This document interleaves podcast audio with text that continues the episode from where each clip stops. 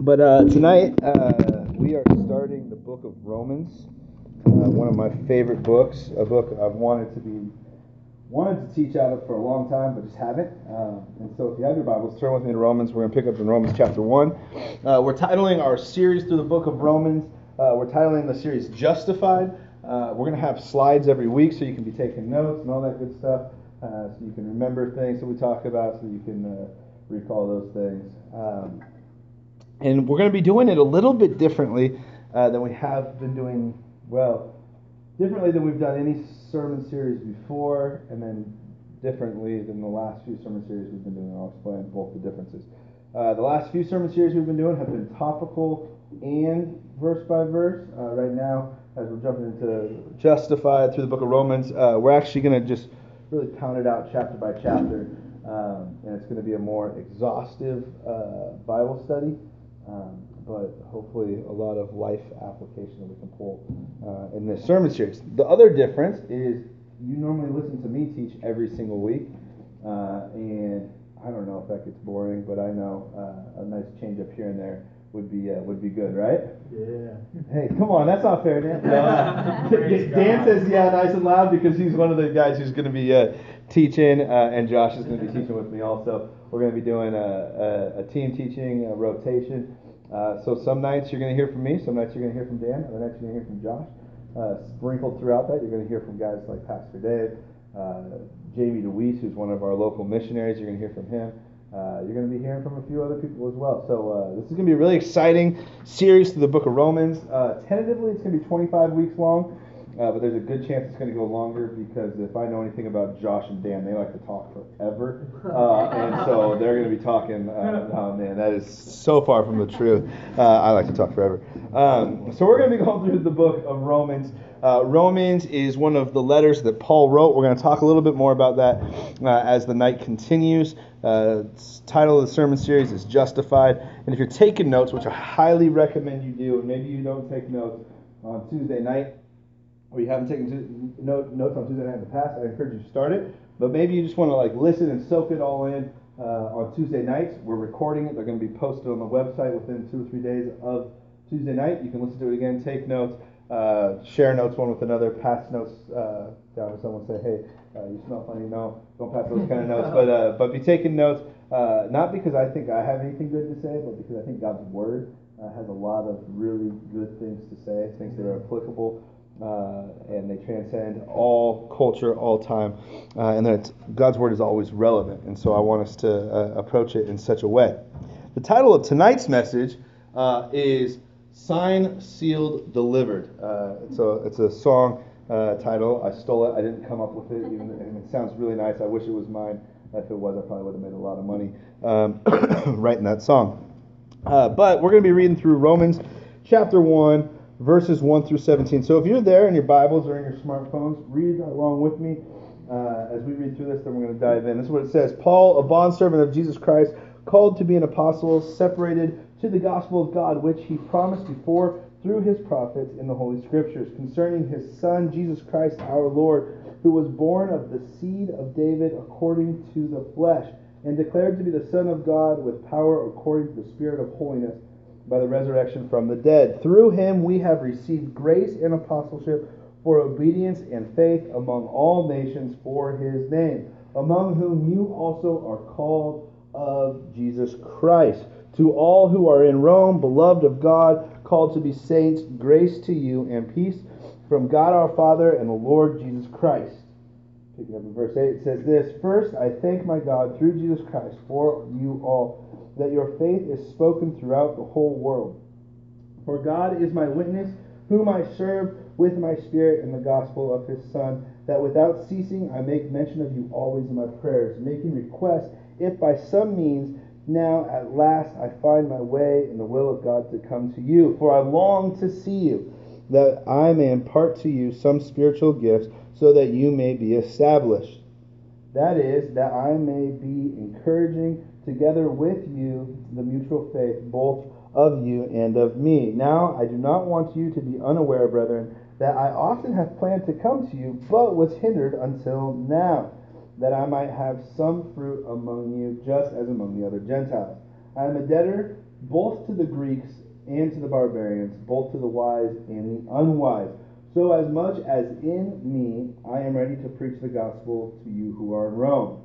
For I am not ashamed of the gospel of Christ, for it is the power of God unto salvation to everyone who believes, for the Jews first, and also to the Greeks. For in it the righteousness of God is revealed through faith to faith, as it is written, the just shall live by faith. Let's pray one more time. Dear God, we just thank you so much for your word. Uh, God, we pray that tonight, as we spend these next few moments looking at your perfect word, uh, God, I pray that each and every single one of us, um, God, we would be built up in our faith, that we would be challenged by what your word has to say, that we would be inspired by what your word has to say, that we would be encouraged in the way that we live our lives.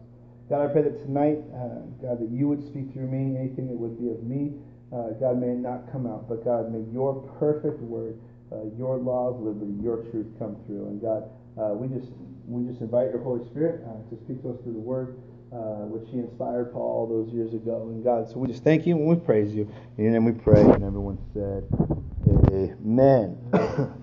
well, as I said earlier, we're going to be doing kind of a um, team teach. It, it, it's really going to be almost every other week. Uh, I'm going to teach, then Dan's going to teach, then I'm going to teach, then Josh is going to teach, and I'm going to teach. But the book of Romans is one of those books that is so meaty. There's a lot of history behind it. And if you guys know me, I love history a lot. And so I told the boys, I said, hey, we're, we're going to get into this rotation, but you have to give me the first two weeks. Um, and, and, that was because I knew the first week, as good Bible students, as, as, as young people, as we're approaching God's Word, uh, we want to know what it has to say. We want to know why it says what it's saying, and because we want to apply it to our lives. And I think one of the most important ways we can understand God's Word. Because how many of you guys have ever approached God's Word, read God's Word, and been like, I have no clue what this is talking about? yeah, almost every hand goes up. Uh, if you're going through the 90 day challenge with us at Hillside, uh, we're in the book of Leviticus right now, chapter 4, 5, and 6. Ever want to get confused? Uh, just throw the Bible down and, and jump into Leviticus. It's it's great stuff. Don't get me wrong, uh, but it can be confusing at first glance. And so, what we want to do, there's a study in Bible school uh, called hermeneutics. Uh, literally, it just means uh, understanding why something was written, and who it was written to. Uh, and like I said earlier, the Bible transcends time. It transcends culture. the book of Romans was not written last year to us here in the United States. Uh, the book of Romans was written almost 2,000 years ago, about 1950 years ago, give or take a few years. Um, and it was written to a church in Rome. Now, that being said, it is still very applicable to us today because the same Holy Spirit that inspired Paul as he was writing this letter to the Romans then inspired him to write these so that it would be written down so that it would benefit us today. Now, I think we have up here on the slide, I think we have a map. Um, yeah, here we go. This is cool. Okay, it has a one and it has a two. These are two cities uh, that are really important. Uh, how many of you guys have read the book of First Corinthians and Second Corinthians before? Awesome. Did you guys know those were letters written by Paul? Awesome. You guys are you guys are already way ahead of the game. This is good. So these were two letters that were written by Paul. Paul established the church in Corinth, and he had written these letters uh, to, to the church in Corinth for different reasons. Now, he stayed in Corinth for a few years, and while he was staying in Corinth in the year 58 AD, he wrote a letter to the church that was in Rome. Here we see Corinth, it's down here on the Peloponnese in Greece. Everyone say Peloponnese? Peloponnese. That's not going to affect you theologically at all, that's just geography. Uh, I like it. Uh, the Peloponnese here and Corinth. Behind this is Athens. So Corinth is right here, Athens is right here. And then over here across the Adriatic Sea is the nice little boot of Italy, and Rome is just right up there. And so Rome is the capital of the Roman Empire, which is the governing body at the time Paul is writing here in the first century, and their capital was Rome. There's a church that was established in Rome. Now, we don't know who established the church in Rome. It is said in Acts chapter 2 that there were Jews from Rome there in Jerusalem on the day of Pentecost when the Holy Spirit fell on the church there that was meeting up in the upper room. And then Peter went outside and preached the word of God with boldness. And 3,000 were converted. Of those 3,000, some were Romans that were visiting Jerusalem at the time. And they go back to Rome. And it could only be assumed that they brought the gospel back with them. And there was a community of Jews in Rome. And we don't have time tonight to talk about how there was a community of Jews in Rome. And they got converted. And the church of Christ began to flourish in the city of Rome. Now, Paul, being the great missionary that he was, he wanted desperately to go to Rome. The center of the world, all roads lead to Rome. Anyone ever heard that phrase before? All roads lead to Rome? That's not just a colloquialism. Uh, did I say it wrong? No. Okay, okay. Yeah, yeah, yeah. Uh, all roads lead to Rome, uh, and it's not just like some colloquialism or euphemism that did, did, did we say today. Uh, it is actually a literal fact. In the day of the Roman Empire, there were roads all throughout uh, the Middle East, all throughout Northern Africa, all throughout uh, Europe. These were all made by the Romans, and every single road led to Rome, so that every outlying city could be touched by Roman soldiers, could be touched by Roman uh, officials. Everything connected to Rome. And so, if you wanted to be something or wanted to be the name among names, you went to Rome so that from Rome, everyone would know who you are. Now, Paul wanted to go to Rome. How do I know that? Well, this is what he says in verse 11 of chapter 1. He says, For I long to see you. He goes on to say other places uh, in these first few verses that he had longed to go to Rome, but until this point had been hindered. We're not going to cover really any of that tonight because there's some points I want to get to in just a second. But it should be noted that Paul writes this from Corinth to the church in Rome. He'd never been to Rome before, uh, and he didn't know those who were uh, in the congregation of Rome. He may have known a few of the Roman church leaders, but he had never been specifically to Rome, and he had not been correspondence uh, with people from the church in Rome. And that's going to be really important for us as we look at the broad uh, context of this book. Uh, what is the book all about? It's about justification, it's about faith, it's about salvation, and we're going to talk about that over the next 25 weeks or so.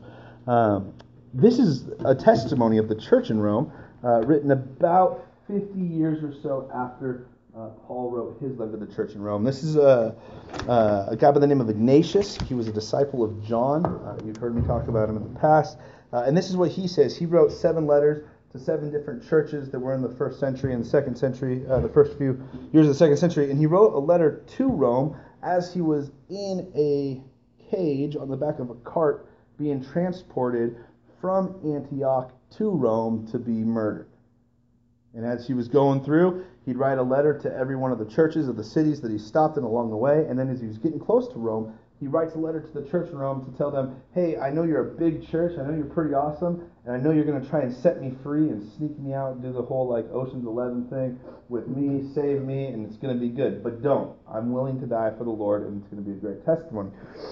That's the later part of the letter he writes to Rome. This is how he opens it. And I want you to listen to some of the things that describe the church in Rome because these are the people that Paul is writing to. This is the church and the soil that Paul uh, it, that Paul is planting these seeds into. This is what he says: uh, Ignatius, who is also Theophorus, that doesn't matter to you guys, unto her, being the church in Rome, that have found mercy in the bountifulness of the Father Most High and of Jesus Christ, His only Son, to the church that is beloved and enlightened through the will of Him who willed all things that are by faith and love towards Jesus Christ our God, even unto her that hath uh, presided in the regions of the Romans, being worthy of God, worthy of honor, worthy of fidelity, worthy of praise, worthy of success, worthy of purity, having the preeminence of love, walking in Christ through the law, bearing the Father's name, which the church also I salute in the name of Jesus Christ and the Son of the Father unto them that in the flesh and in the spirit are united unto his every commandment, being filled with grace of God without wavering, without filtering, clear through every foreign stain, abundant greetings in Christ Jesus our Lord, in the blamelessness that you have. Pretty nice church. Church that was worthy of honor, worthy of purity, worthy of all these different things. Uh, this is the church that Paul is writing to. Now, I had said just a few moments ago that Paul had never been there. Uh, Paul didn't know the people there. This is very unique for a Pauline letter. Paul wrote 13 of the books of the New Testament, and they were all letters. Uh, of those letters, uh, nine of them were to churches, and four of them were to people. Now, the thing that separates Romans from all these others Romans is the only letter he's writing to a church that he didn't either go to or establish. Philippians, Galatians, Colossians, Ephesians, those are all letters to the church of Galatia, uh, uh of Philippi, of Ephesus and of Colossae, all churches that Paul either had a hand in starting or was foundational in, in, in their beginning years. He had been there, he'd known the people, he knew the problems that were going on in the region. Uh, First and Second Corinthians, the church in Corinth. Paul is here in Corinth as he's writing this letter. Thessalonica, the church there in Thessalonica, Paul established it after only being there three weeks. But he's writing to the Romans, a church he'd never been to. This affords Paul a very unique opportunity. Unique opportunity Paul has by not knowing this church is that he doesn't know their beef, he doesn't know their junk, he doesn't know their garbage, he doesn't know how the people act, he doesn't know the heresies or the false teachings that may be arising. These are all things he knows about all the other churches, and that's why we see Paul writing against the heresies, against uh, the, the, the, the bad actions that some people in the church are having. But what he has here with the letter to Romans, he has an opportunity to paint for us the clearest picture of theology that we have in all of Scripture. It is a pure, unadulterated treaty on theology, what we believe as Christians, and why we believe it. Paul systematically is going to break down for these people he doesn't know. These, they could have junk, they could have false teaching. He doesn't know, he doesn't care. He's going to say, I want to see you so I can preach this gospel unashamedly, but since I can't get there yet, I'm going to write a letter and just tell you what Christianity is to make sure you're doing it right. And so that's what he does. And, and, and as we're going to see over the next 25 to 30 weeks, uh, as we look at this, uh, we're going to see the Christian faith summarized. If we were to take the title of justification for this entire sermon uh, series, we were to change it up a little bit. Dan had the idea we changed the sermon series title to Top Roman. Uh, like top ramen, it's really good. It's good. Uh, Josh had the idea of Romans, Romans, Romans on the river. Uh, but uh, those will probably be sermon titles down the road. But if we were to change up the the, the, the series title, uh, the series title could be also uh, Romans, the Christian faith summarized. It literally is a book that breaks down Christianity for us. Now, Paul, missionary, big time letter writer, uh, he wanted to get to Rome, but he couldn't get to Rome. And rather than being frustrated about not being able to make it to Rome, what does he do? He grabs a pen and paper and he starts writing. How many of us, here's a little bonus life application. How many of us, when we want to do something in life that we can't do, we get bummed out and we pout about it? We're just like, I really wish I could go to the park with my friends. Yeah, we all do that. but what Paul does is he sets an example for us. He got bummed out. He wanted to go desperately, but he couldn't go. So what did he do? He did what he could do. He did the best that he could do. Another example, David. David, he's sitting in a beautiful palace. And one day he's sitting in a beautiful palace. He's like, man, I'm sitting in a beautiful palace, but God, all he has is a tent that gets broken down and set up every week. What's up with this? I'm going to build God the most beautiful temple. So he calls up Prophet Nathan on a cell phone and says, Yo, Nathan, what am I talking to you on? These doesn't even exist. And so, uh, and he's like, Yo, Nathan, we need to build a temple for God. And Nathan's like, That's a great idea. Let's do it. But that night, Nathan talks to God, and God says, Yo, Nathan, you talk out of turn. David can't build the temple. His hands are bloody. He's a warrior. He's killed too many people to build a perfect temple for me. Can't do it. And so then Nathan sulkingly calls David on the phone. Hey, hey, Dave. Yeah, Nate, I'm just getting ready to build the temple. Uh, God says you can't build it. And David, it was in his heart. He wanted to build a house for God, but he was told he couldn't do it. What did he do? Did he go sit in his room and go, I don't want to build God a house, but you like to No. He said, All right, I got some free time. I'm not at war right now. I got a little kid named Solomon. I like architecture. I'm going to draw out all the blueprints. I might not build it, but I'll draw out all the blueprints. And that's what he does. He draws out all the blueprints. And then when Solomon's ready to be king, David charges him and says, Hey, you're going to be a great king. Do this, do this, this, and build this for God. Solomon does it. Well, Most beautiful he, temple. Was he uh, not able to uh, build because uh, the way I thought, he wasn't allowed to build the uh, temple because he murdered his friend and took his wife.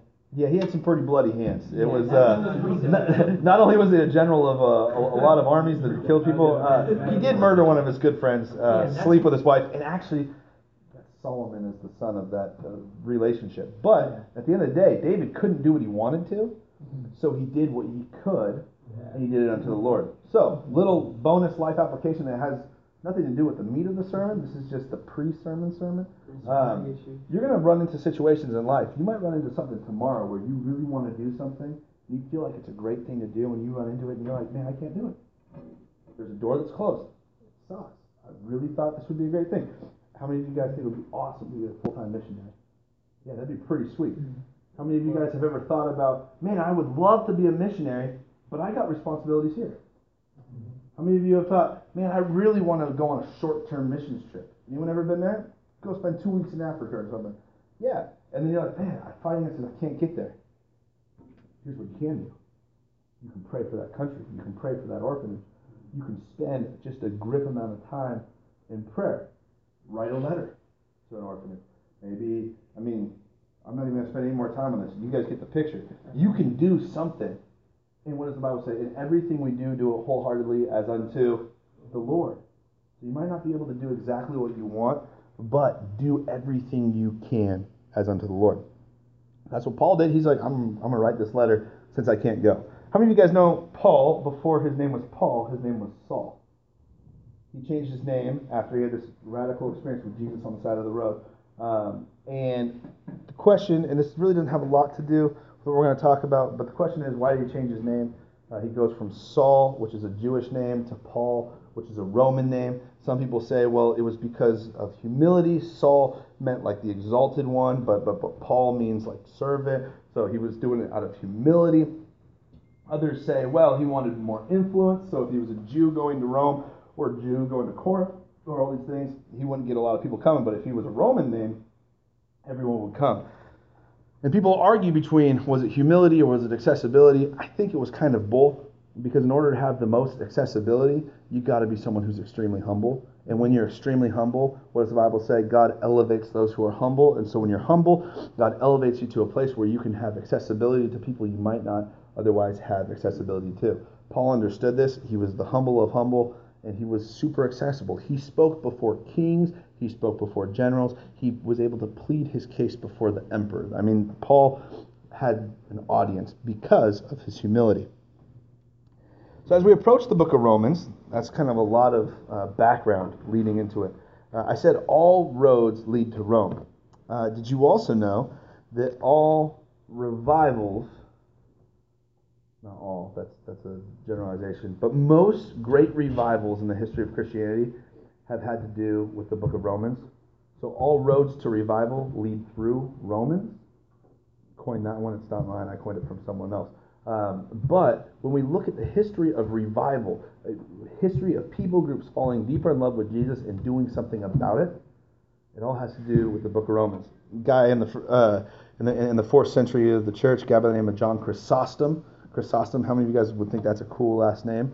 Literally translated means golden throat. Uh, so we know it wasn't his last name. They didn't have last names back then. But he was given this add on to his name, the golden throat, because he was one of the greatest speakers there ever was. It was said of him by secular historians that no one spoke like John Chrysostom since the days of Jesus. So this dude, like, he commanded an audience. Uh, so much so that when he would get up to preach, just during his sermon, the congregants of the church would, yeah, start clapping. The opportunity to tell you guys when I start preaching, you guys can start. Yeah. No, I'm just messing. No, I'm just messing. But it got so out of hand that he actually gave a sermon one time about how it is rude to clap while the pastor's preaching. What did the audience do when he said that? They clapped for him because he was that good of a orator. So this guy, the reason why he had such a big crowd of people who were around him was because for 18 years leading up to the start of his ministry, 18 years leading up to the start of his ministry, he read the book of Romans start to finish every week, 52 weeks a year for 18 years. He read the book of Romans every single week and he he attributed his inspiration for the gospel from the book of Romans and how that was what he read every single day for 18 years straight. You guys have read the book of Romans once a week. Yeah. maybe once a year, maybe once in 18 years, who knows? But he did it literally once a week, every week for 18 years. another guy who came just a few years after John Chrysostom, Augustine, uh, brilliant man. Anyone ever heard of Augustine before? Yeah, one of the greatest leaders uh, of, of the Western Church. Uh, he didn't start out that way. He wasn't always a brilliant intellectual thinker. He actually was the son of some Gnostics, and he was a sinner. And in his own confessions, he writes about how he was the most debaucherous of young men. He spent his entire day drinking booze, and he spent his every evening with a different woman, the quickest one he could find. Pretty much a heathen of heathens. But one day, he's chilling under a tree, and he's got a stack of books next to him. And these kids are running through the field singing a song that was a popular song, I guess, at the time. Uh, and it was the title of the song. He, I mean, this might, you're to think I'm crazy, but this is actually legit history. Uh, the title of this Roman song in Latin uh, was translated, Pick it up and read it, pick it up and read it. Uh, and they're singing this song, and he looks down, and on the top of the scrolls he picked up from the library just happened to be the letter to the Romans. He'd never read the Bible, he was a sinner of sinners, but he just happened to pick up the book of Romans.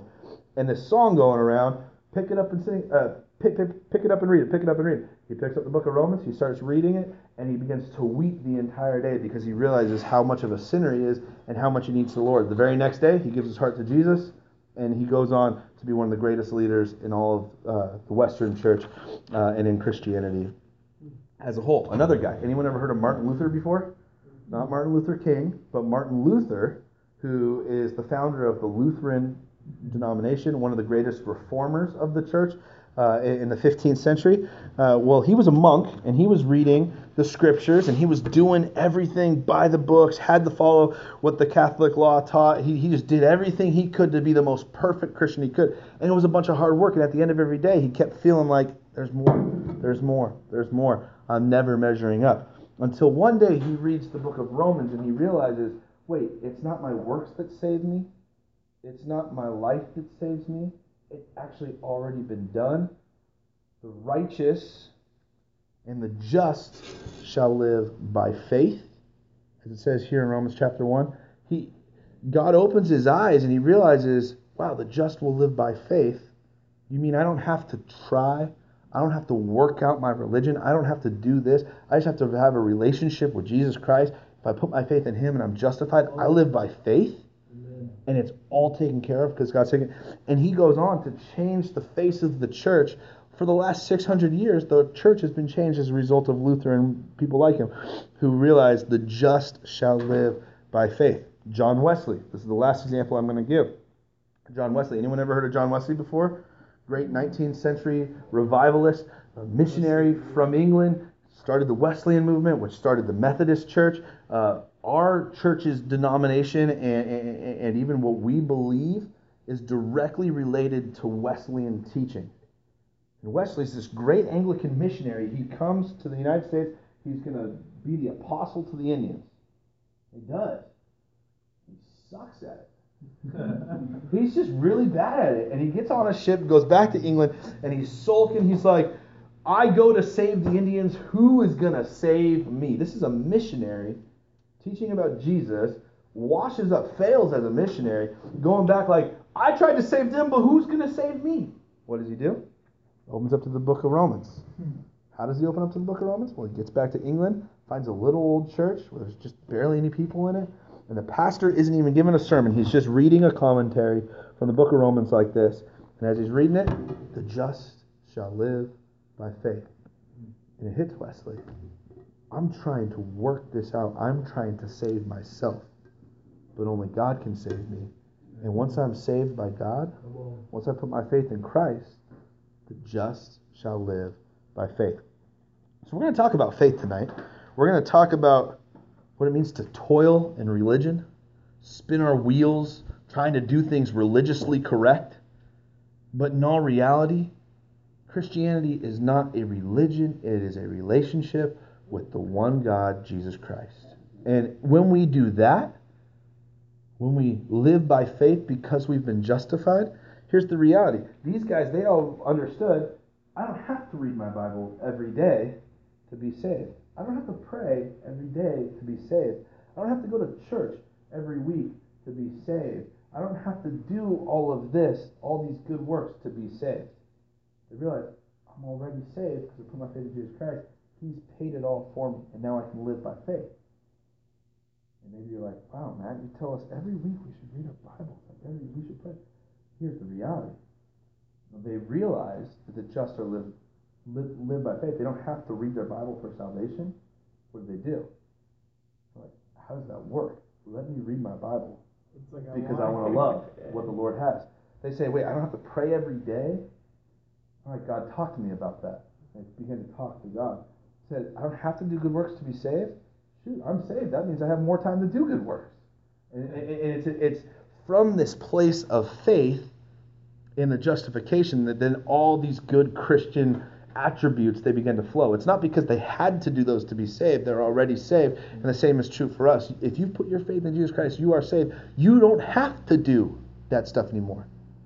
You get to do that yeah. stuff at whatever level you want. But I'm going to tell you this from experience the more you do it, it's kind of twofold. The more you do it, the more you're going to be blessed. But the more you do it, the more you're going to realize you need more of the Lord and you need more of that faith and more of that justification. But the reality is, you don't need more because you need to be saved more. Christ died once and for all. You're already saved, but you're going to realize the more you press in the Lord, you're going to find out the more you're not like God. And that's why Jesus says, Be holy, for I am holy. And we begin this process of the sanctification, which is another great Christianese word. Justification happens at salvation. Sanctification, lifelong process of becoming more and more righteous. All right, who's ready for the sermon? That was, that was just the intro. Okay, cool. Feels good to be back, uh, giving 45 minute intros and then diving into hour long sermons. Oh, just joking, we're not going to be here that long. Um, so here we go. I have five points. I think our sermon slides uh, died up there. That's okay. Uh, I'll make them very explicit for you guys uh, as I get to each point. and we're going to look at faith. Faith is the key thing tonight. Sermon title Signed, Sealed, Delivered and we're going to talk about faith. And I think in these first 17 verses, there are five things that faith leads to in our life, that faith produces in our life, and we're going to touch on each and every single one of those. The first thing that faith produces in us is faith equals salvation. Faith equals salvation. Now, I'm not saying the definition of salvation is faith, because if you look it up in the dictionary, that's not what it says. But faith leads to salvation. How do I know this? Romans chapter 1, verse 16 says this. This is Paul speaking. For I am not ashamed of the gospel of Christ, for it is the power of God unto salvation for everyone who believes. Faith, what is faith? Faith is the substance of things hoped for, the evidence of things not seen. Faith and belief go hand in hand. Everyone believes in something. The atheist to the most pious believer, everyone believes in something. Subsequently, everyone has faith. Nobody can deny faith. And with faith, there's some power that comes with faith It's what we put our faith in. Now, there's only one faith that can save. John 14, 6, Jesus says, I am the way, the truth, the life. No one comes to the Father but through me. And so putting faith in the right thing is what saves us. But this is what Paul says. Verse 16. I'm not ashamed of the gospel. What is the gospel? Anyone know what the gospel is? It's the good news. What's the good news? Jesus saves. There is freedom from the trap of sin and there's freedom in Christ. That is good news. And he says, I'm not ashamed of the good news. He says just a few verses earlier in verse 15, he says, So as much as is in me, I am ready to preach the gospel to you who are in Rome. I'm ready. He's like geared up. Anyone ever watch a UFC fight before? And they do their like walk on in. They got their cool run. They're dancing to their their, their fight song. I, I I just imagine Paul right here dancing to his fight song He's getting in. He's, he's, he's getting all the Vaseline on his face. They're checking his mouth guard, putting his arms out, checking. All right, he doesn't have brass knuckles on. Boom, boom. He's ready. He's like, I'm ready to preach the gospel. And the very next word, verse, is he's, I'm not ashamed at all. I'm gonna be a fool. He says other places in his letter. He says, I'm gonna be a fool for Christ. I'm gonna be a fool for anything. I'm gonna be a fool for Christ. I'm not ashamed I'm willing to go be that weird guy, that weird Christian who's like, hey, hey Jesus. He's like, I'm not ashamed. yeah. Uh, and here's the reality. Here's the reality. Each and every single one of us, Yeah. we should not be ashamed of the gospel either, because it's the power of God unto salvation. If you put your faith in Jesus, you've been saved by that gospel. Why on earth should we be ashamed of it? It's the power of God unto salvation. Literally putting your faith in the good news of Jesus Christ, the gospel, in what it says and teaches that Jesus is the only way. If we put our faith in it, it is the power of God. Like the God who created the universe, who created earth, everything we see is created by God. That same power can transform us from the inside out if we put our faith in God. So faith leads to salvation. We put our faith in Jesus Christ, you can bet your bottom dollar.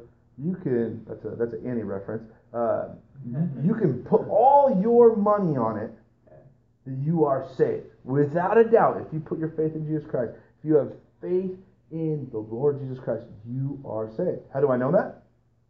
The book of Romans tells us. A few chapters later, in chapter 10, says, For anyone who calls on the name of the Lord shall be saved. Mm-hmm. If you believe in Jesus Christ, you are saved. And the just shall live by faith. That's getting down to point number four, so I'll get there in just a little bit. Faith, so the first one, faith leads to salvation.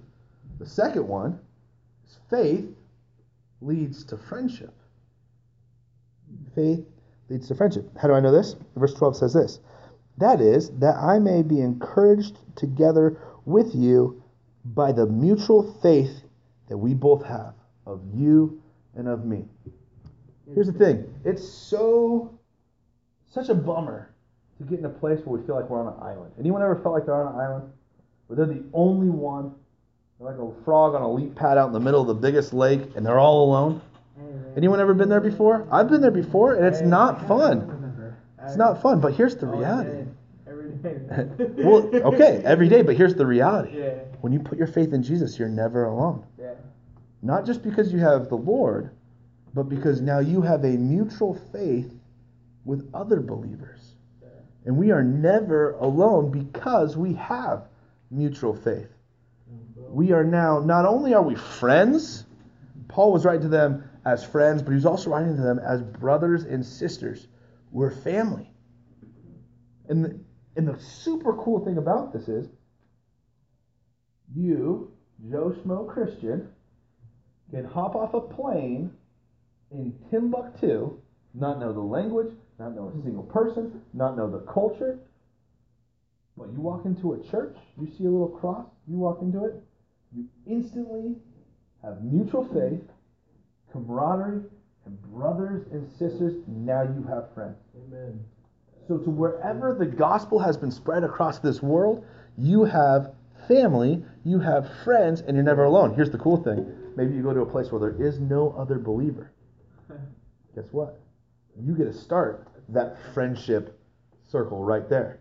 Mm-hmm. And so, here's the super cool thing not only does faith lead to individual salvation, faith leads to corporate salvation as we have friendship and we build one another up. The Bible has so much to say about friends. I mean, it's like legit how much the Bible talks about friends. Brothers are born for times of adversity. As iron sharpens iron, so one man sharpens another.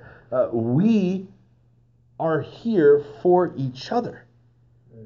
Now, we have one who sticks closer than a friend, and that's Jesus. But he is the, the greatest of friends. Paul refers to him as the friend of sinners. So not only does faith bring us salvation, but faith brings us friends. The best of friends, Jesus, but a huge number, a increase billions of friends. You think you think you're pretty cool on Facebook? You look at it and you're like, I got 667 friends. I'm pretty popular. No, no, no. Check this out. If you put your faith in Jesus, you got over a billion friends on this planet. Oh yeah. That's pretty awesome. You are never alone. And the prophets, you gotta think like. Yeah, you have friends that are dead. That's we're not going to get into that. Uh, but no, here, here- no, no. But here's the thing. when you put your faith in Jesus, Hebrews tells us that we are surrounded by a great cloud of witnesses. People are like, oh, do you believe in ghosts? No, no, no, no. But we have friends who we're going to see again in heaven. You want to know what's really cool? Paul wrote this church, uh, this letter to the church in Rome, saying, "Hey, I can't wait to see you." I bet you Paul's up in heaven right now, saying, "Oh man, Cade, I can't wait to see Cade. He's a pretty cool guy." You know, we have friends that we don't even know yet in heaven. We have friends we don't even know just down the road. Faith leads to salvation. Faith leads to friendship. Here's another one for you. This is number three. Faith leads to commission. Faith leads to commission. I mean, it'd be it'd be somewhat fun if we're like, all right, faith led to salvation and faith led to friends. I got friends. Let's just sit down and hang out. But I don't know about you. I like meeting new friends and having new friends and, and growing the friend circle, getting bigger and bigger and bigger. Maybe that's because I'm an extrovert. I don't know. But I'll tell you what, if I was like, oh, this is cool, I'm saved, now I just sit down, I get kind of bored. It might be because I'm a little ADD. But the reality is, faith does not just lead to stagnant friendships, faith does not just lead to a momentary, stationary salvation. Faith leads to commission. If you put your faith in Jesus, you signed up for a mission. How do I know this? This is what it says in verse 14. I am a debtor to the Greeks and the barbarians, both the wise and the unwise. Paul says he's a debtor, which literally means he owes them something. What does he owe them? He's been saved by Jesus. He has the gospel and it's transforming. He owes it to the non believer to bring the gospel to them. There's a group that, that I'm a big fan of and I support. Uh, it's called Speed the Light. It's a good group of, of, of, of missionaries uh, and missionary sending agencies. Uh, and they're running a campaign. They've been running it for the last five years or so. And I think it's the coolest campaign I've ever heard. Uh, it's called the Human Right. Uh, and, and what they're saying is every human on the face of the earth has the unalienable right to have the gospel presented to them.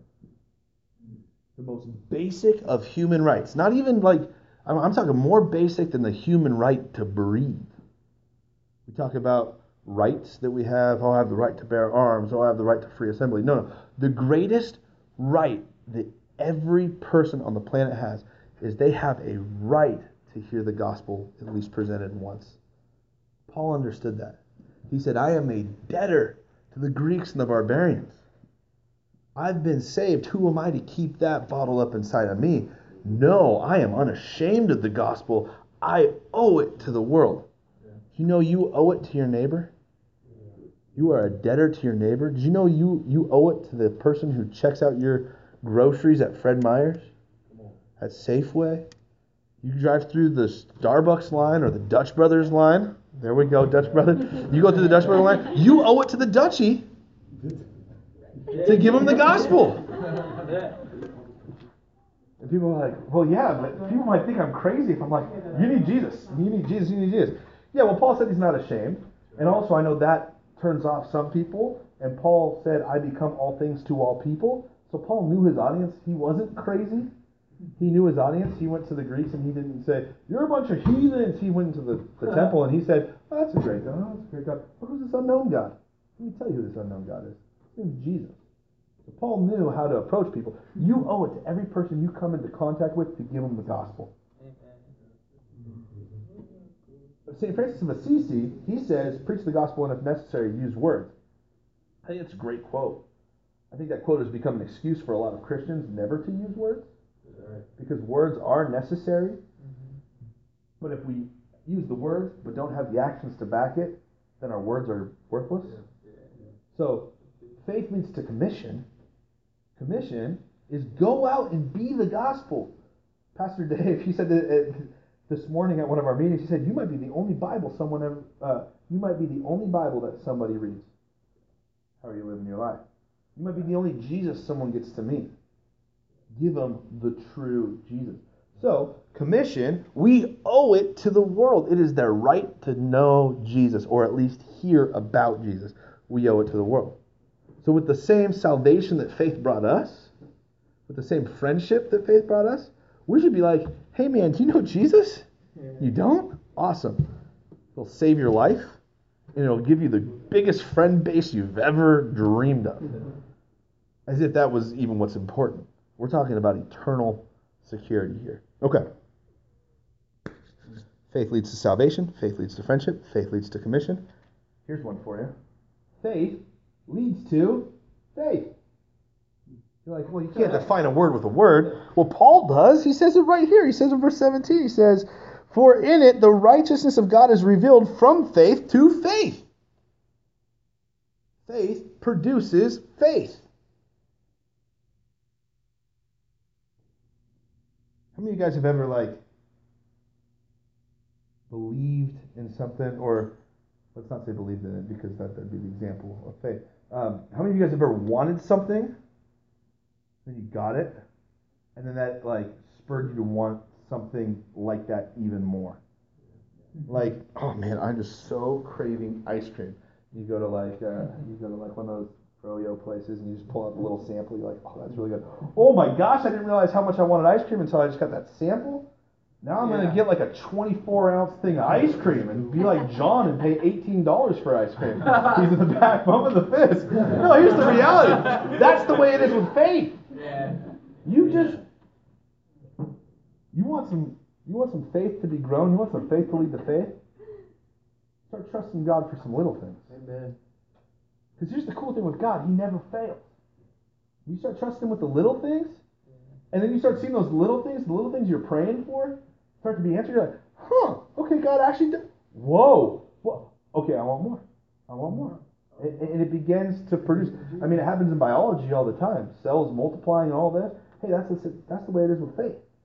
Our faith is not some single cell organism that's just mundane and it stays the same. No, our faith leads to more faith. Here's one that people don't like to talk about, but I don't know why we don't talk about it all the time. People are like, well, I don't want to go to church because all they ever talk about is money. They want my money. Okay. No. But God says, hey, test me in one thing. God gives us the opportunity because we're told, no, don't test God. No, no, no, no. He tells us we can test Him in one thing. That's faithfulness in the tithe. God says, hey, give me the first 10%. That's all I'm asking for. And he says, You think that's going to be hard? You think you're going to lose out on a bunch of stuff? I'm not teaching prosperity. I'm not saying, hey, give God your money. He's going to give you a Lamborghini. No, that's not what I'm saying. But God says, test him in it. Because when you give 10% and you obey God in the littlest thing like that, everyone operates and deals with money. So it, this teaches and preaches to everyone on the planet. If we're faithful to God in that, He says, test me in this that I might prove myself faithful. I can speak from personal experience on that. I was a good pastor's kid, grew up in the church, knew every sermon on tithing, knew every sermon on giving, but I didn't give. I gave every once in a while.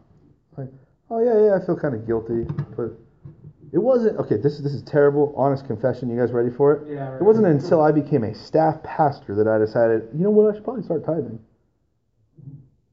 Honest confession. You want to know why I didn't? I was scared to death I would never have money. I'm telling you, but you tithe your money. And it's not like you're rolling the dough like, oh man, I got so much money. No, no. You got ten bucks in your account. God is faithful. And I decided, hey, I'm going to start tithing. And it wasn't like, hey, I got a paycheck here. Whoa, that was that was crazy good. Oh man. No, no, no. It's like when your gas tank is empty and you literally have 27 cents in your bank account because you decided you were going to tithe. This is a personal example. And I'm on my way to a church event that's 50 plus miles away. I have 27 cents to my name. Maybe if I scratch the pennies off the floor of my car, I'm not even going to be able to buy a gallon of gas, and my car is empty. Drove all the way there, drove all the way back, drove the next day, literally, gas light on. I am empty. Drove over 300 miles on no gas. Try and explain it. Try and explain it. Censor out. No, no, no, no, no. I filled up the entire tank, when I got money. And I filled up all 18.9 gallons that my Pathfinder took. But it wasn't God saying, hey, here's some money. God saying, hey, be faithful, trust me. It's like that song we sing, You called me out upon the waters. Well, God called me out upon the highway with no gas. Hillsong. Write that as a song. No. Here's the reality God is faithful. And when we put our faith in Him, our faith leads to faith. And what does that faith lead to? More faith. What does that faith lead to? Well, maybe salvation, maybe friendship, commission, more faith. Faith leads to faith. You want to hear the, the, the fifth point, the last point? This is a good one. This is a good one. Faith leads to life. Yeah. As if salvation wasn't life, as if friendship isn't life, as if faith commission. No, no, faith leads to life. How do I know that? This is what it says. It said, "The just shall live by faith." Faith produces life. You might say, "Oh man, I had."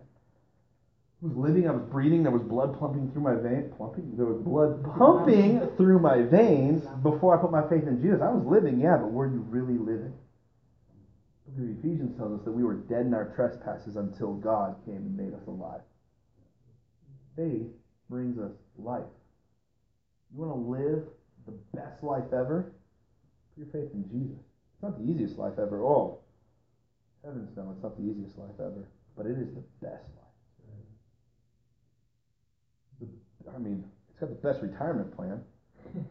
so if we're talking about afterlife, hello, it's got the best. But even if it wasn't just about heaven, and it's not just about heaven, it is just about heaven, but it's not just about heaven. Faith secures us eternal life. So, yes, faith leads to life. But faith brings us life and life to the fullest, life to the abundant, here and now a life that is fully surrendered to Jesus, a life that has said, you know what, I'm putting my faith 100%, I'm putting all my chips on Jesus. Spin the wheel. You're going to win every single time. Because the bank that you deposit into when you put your faith in Jesus, pull the slot. I mean, we're talking God never fails. And that faith that led to salvation the power of God unto salvation, that faith that leads to a mutual faith with brothers and sisters, that faith that leads us to go and share that faith with people who do not have faith, that faith that leads to faith, that faith leads to the most ridiculously amazing life there is. How many of you guys watch YouTube? Segue. Right? Okay. Uh, I, I follow some really awesome YouTube channels. Uh, one YouTube channel I follow, this dude, he's, he's awesome. He films. He, anyone ever follow Devin Supertramp on YouTube? Name drop Devin Supertramp? Yeah. Uh, he, he films the coolest things ever. It's like this group of like 25 people, and all they do is they just have fun. They're adrenaline junkies. And, and, and they just posted a video, yeah, parkour. They just posted a video this week of them pole vaulting off this cliff into Lake Mead in uh, like, like like Tahoe. Like it's the coolest thing ever. All they do is there's adrenaline junkies, and they're oh they're sponsored by Mountain Dew. It's just they're having fun all the time. Adrenaline junkie left and right. Go watch some of this stuff. They literally get one of those like big tractors with the claw thing back up. They pull it like a big one, put it out in the middle of a lake that's not very deep, and they attach a wakeboarding rope to it, and then they put a dude there and they tie the steering wheel so it just spins and they wakeboard an inner tube from this thing, and this oh, it's the cool, oh, it's so much fun. I've never done it, but it looks epic. Um, that sounds like a fun life. Yeah. But without Jesus, as fun as that is, at the end of the day, it's death. Well, yeah. Everything this world promises us, the lust of the eyes, the lust of the flesh, and the pride of life, It doesn't last. The Bible tells us it doesn't last. It is fading away and it's fading quick. Money. At the end of the day, you can have. I had a conversation with a guy not that long ago. said I had all the money in the world, running the streets of LA, driving a Lamborghini, I could blow as much money as I want. But at the end of the day, it was the worst thing ever because it was empty. Money, it's empty. Cars, it's empty. Person of the opposite sex, it's empty. Everything is empty without Jesus. Jesus is the only thing that fulfills.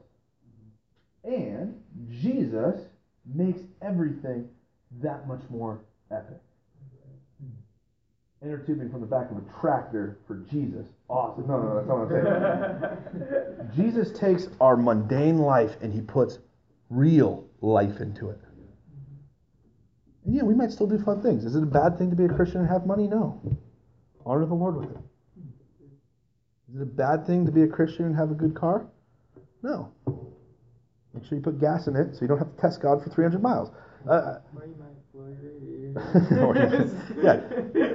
Just don't be like Mike Murdock with any him. when you put your faith in Jesus and let Him transform your life, you will live the best life ever. You don't need some self help book. You don't need some get rich quick book. You don't need any of those things. What you need is Jesus. When we put our faith in Jesus, the just shall live by faith. Faith leads to life. Faith leads to faith. Faith leads to commission. Faith leads to friendship. Faith leads to salvation. It's all about faith. And what are we putting our faith in? Putting our faith in Jesus or are we putting our faith in the world? Because one of those saves, the rest of it destroys. So, Paul, writing to the church in Rome, he says, Grace and peace to you from God our Father Jesus Christ. First, I thank God through Jesus Christ for all of you, that your faith is spoken about throughout the world. Paul were to write to us today, he were to say, To all who are in 15815 Southeast 135th on Tuesday night at 8:30 p.m. First, I thank God through Jesus Christ for all you that your faith is spoken about throughout the world. I want to be a person whose faith is spoken about. Not because I want to be cool. No, no, no. Humility leads to accessibility. I want to be able to bring the gospel to the most people. So all my faith to be talked about. Ben, I want your faith to be talked about. Alex, your faith. Jerica, your faith.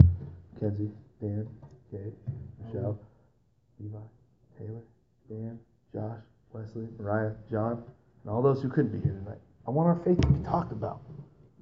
I want it to be trending on Twitter, in the suggestions on Instagram. I want that to be our faith. I want that to be our faith, you know? So the world may know. The world may know the saving power of Jesus Christ. Amen? Amen. Let's pray. Dear God, we thank you so much for who you are, for what you've done. God, we thank you that you loved us so much that you sent your Son to die a substitutionary death, a death that we deserve, so that in putting faith in your Son, we could have eternal life, that we could have here and now life, that we could have faith, that we have salvation, that we can have friendship. God, we thank you that you've commissioned us to spread the faith around the world. God, I pray for each and every single one of us that we would be people whose faith is spoken about in our community, that our faith would be spoken about throughout our state. God, if it be your will, that our faith be spoken about throughout the entire world. Because faith leads to faith, and faith leads to salvation. That the world may know that Jesus Christ saves. God, we understand that we live in a world where everyone believes in something, that everyone has put their faith in something. God, help us be people who owe it to the world, who are debtors to the sinnerest of sinner. That we would owe it to them to bring the gospel. The saving power of Jesus Christ, the saving power, the faith, the gospel that we are unashamed of, that we would see it lead to salvation.